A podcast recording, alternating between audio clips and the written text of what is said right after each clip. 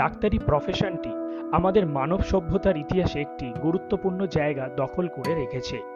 আমরা কেউ ঈশ্বরকে দেখিনি, কিন্তু এই ডাক্তাররাই হলেন মানুষরূপী ঈশ্বর, যারা অক্লান্ত পরিশ্রম করে হাজারো মানুষের প্রাণ বাঁচান।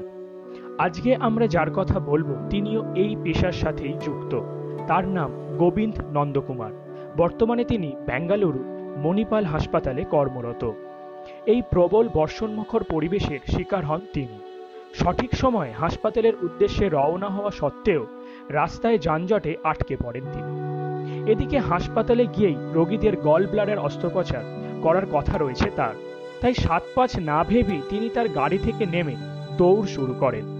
প্রায় পঁয়তাল্লিশ মিনিট দৌড়ে তিন কিলোমিটার রাস্তা অতিক্রম করে তিনি হাসপাতালে পৌঁছান এবং প্রাণ বাঁচান সেই সব রোগীদের যারা অস্ত্রোপচারের জন্য না খেয়ে রয়েছেন সারা বেলা।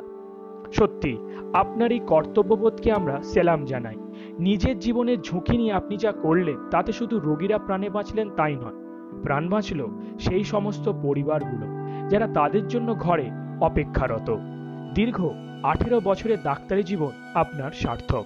ভালো থাকুন আপনি, আর এভাবেই সমস্ত রোগীদের পাশে থাকুন, যারা আপনাকে ভরসা করে, বিশ্বাস করে। সোজাসুজি কথার পক্ষ থেকে আপনার ভবিষ্যৎ জীবনের জন্য অনেক অনেক শুভকামনা ও অভিনন্দন।